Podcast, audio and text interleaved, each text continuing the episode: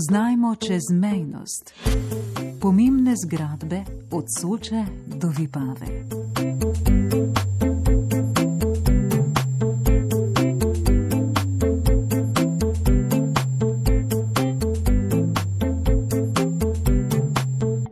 Zdravstveni dom, gasilski dom in policijska postaja, šolski center, obrtni dom.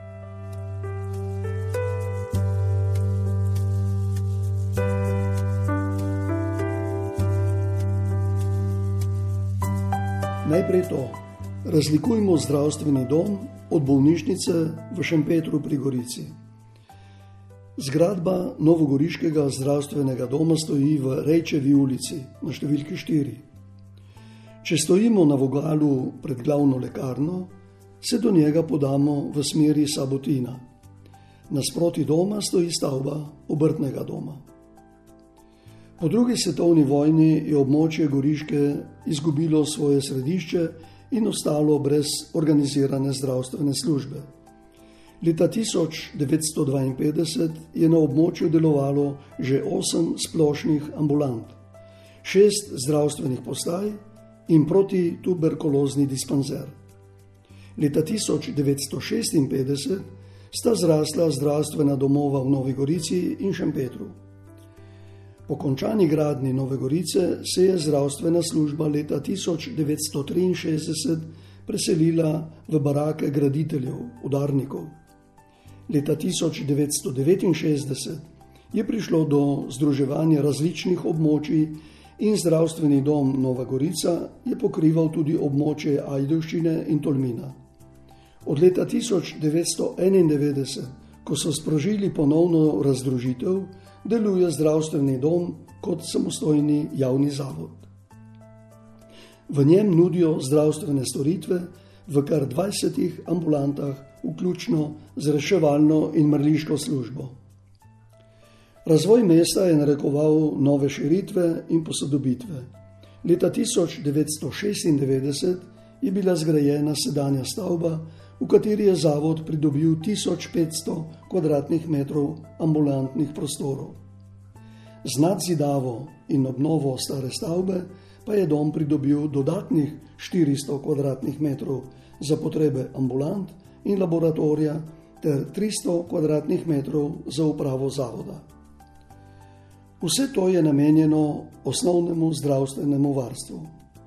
Za boljše razumevanje povemo, da stoji prvotna stavba zraven sedeža Novogoriškega radia oziroma TV studijev oziroma nasproti gimnazije. Zdravstveni dom Nova Gorica svoje delo upravlja uspešno, kar dokazujejo tudi kazalci javnega zdravja, ki so med najboljšimi v Sloveniji. Zdravniki v zavodu so dobili možnost specializacije na področju družinske medicine. Postopoma so se odpirale številne specialistične dejavnosti in služba nujne medicinske pomoči. Ali so dovoljene sanje, da bi se smeli posluževati zdravstvenih storitev v Novogoriški Rejčevi ulici tudi na tej strani meje? Zaenkrat si zapomnimo, kam se morda zapeljemo v primeru potrebe. Gasilski dom in policijska postaja.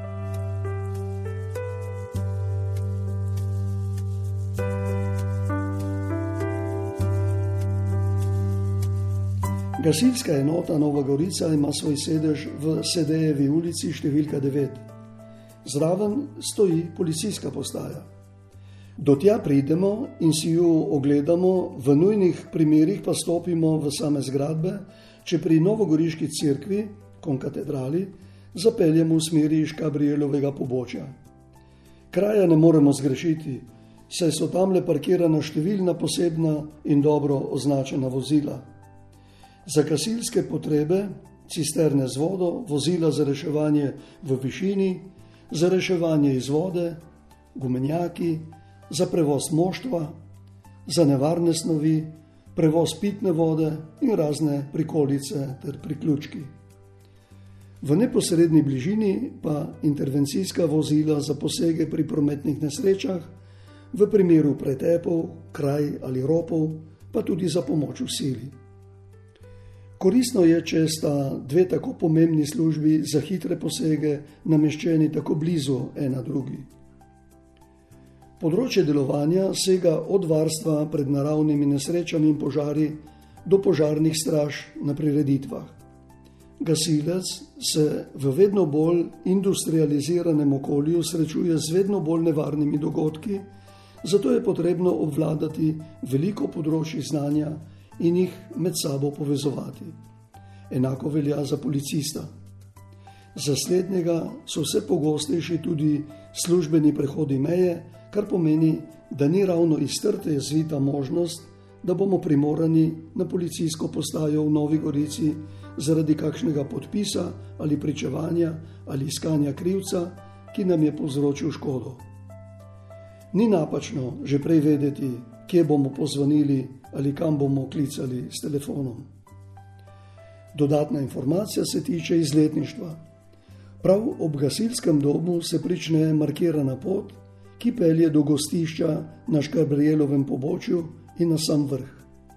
Na drugi strani ceste pa stoji nova stavba, varstveno delovnega centra, ki ima sicer glavni sedež v Stari gori nad Liskurjem. V zvezi s policijo še dodatek. V primeru hujšega prestopka, kakšnega vašega znanca ali celo sorodnika, ga boste šli obiskat v Sovkan. Šolski center.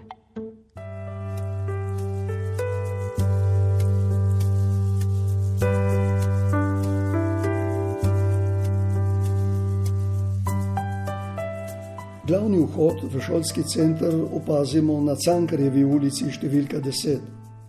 Gre za razvejan skupek poslopi, v katerih ponujejo sedem smeri vzgoje in izobraževanja z več kot 60-letnim izročilom, ki omogoča veliko izbiro izobraževalnih programov z različnih področji. Z leti se je center širil, oblikoval in rasel, zato ponuja izobraževanja in usposabljanja z področja elektrotehnike, računalništva, lesarstva, strojništva mehatronike, avtoservisiranja, prometa, zdravstva, kmetijstva, gostinstva, živilstva in ekonomije.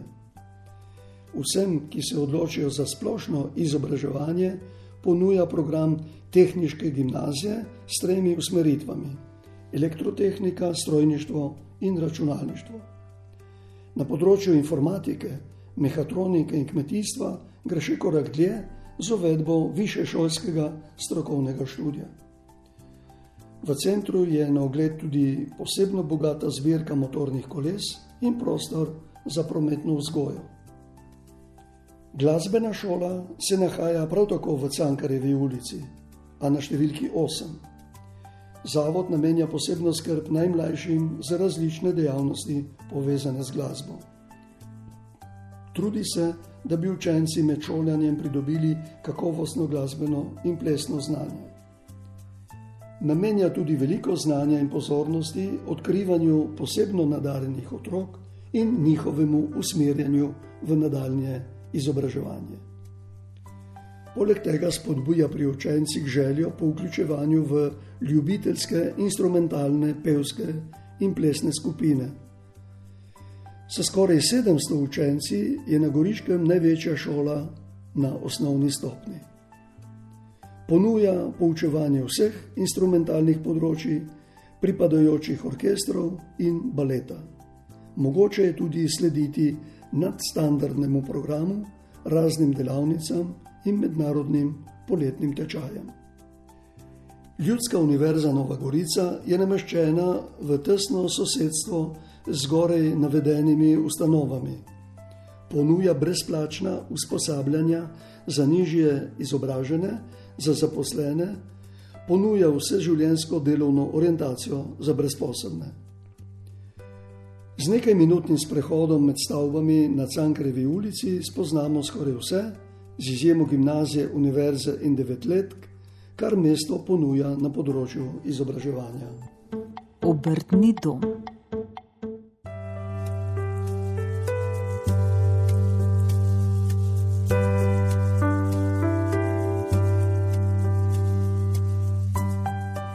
Je bila v preteklosti znana po obrtnih dejavnostih različnih strok, ki so botrovale kasnejšemu gospodarskemu razvoju.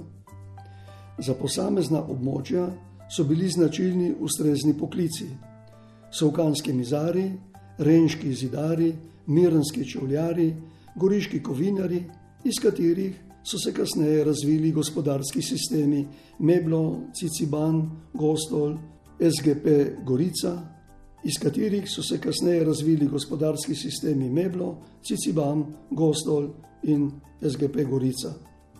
Večina ni preživela prehoda na tržno gospodarstvo, obrtniki pa so se uspešneje prilagodili novim spremembam. Stavba z bogatim arhitektonskim pročeljem in izpostavljenim zunanjim stopniščem stoji ob široki ulici posvečeni Gradnikovi brigadi, vogalno z ulico Zorka Jelinčiča, približno nasproti zdravstvenega doma. Značilna je po zelenju, ki jo zaobjema. V njej je, poleg vrste drugih pisarn, sedež območne obrtno-podjetniške zbornice Nova Gorica, ki so jo ustanovili leta 1990. Z leti in vse širšo aktivnostjo je zbornica potrebovala večje in ustreznejše poslovne prostore. Ko so obrtniki z večletnim posebnim prispevkom zgradili obrtni dom, so ga slavnostno odprli septembra 1992, po enem letu od začetka del. So investitorja sta bila zavarovalnica Triglav in komercialna banka Nova Gorica, ki je kreditirala malo gospodarstvo. V obrtnem domu je na razpolago javnosti lična konferenčna dvorana, dom zaseda 1650 km2, poslovnim prostorom pa je namenjenih 1250 km2. Zbornica sama uporablja za svojo dejavnost 200 km2. Ustanova se je preoblikovala iz nekdanjega obrtnega združenja Nova Gorica, ki je služilo povezovanju krajevnih obrtnikov in podjetnikov različnih panog. Število članov se je iz leta v leto povečevalo in jih je sedaj kar 700. Razdeljeni so na 12 sekcij: gradbinci, lesari, tekstilci, trgovci in tako dalje.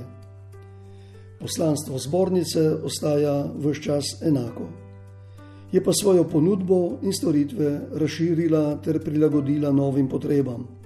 Zato zaobjema čezmejno poslovanje z Italijo, izobraževanje, izdelavo poslovnih načrtov, računovodske storitve in drugo. Njeno vodilo se glasi: Skupaj močnejši. V zemljepisnem pogledu deluje na območju občin Brda, Kanal Obsoči, Miren Kostanjevica, Šempeter Vrtojba, Renče Vogrsko in mestne občine Nova Gorica.